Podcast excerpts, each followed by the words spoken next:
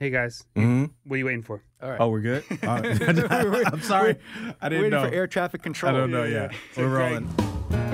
WRTI presents a new podcast, The Late Set, Welcome to the late set. It's the late set.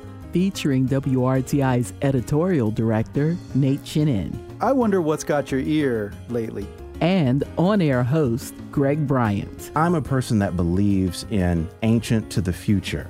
You never know who's going to stop by. At one point, I realized that I was arguing with Wayne Shorter.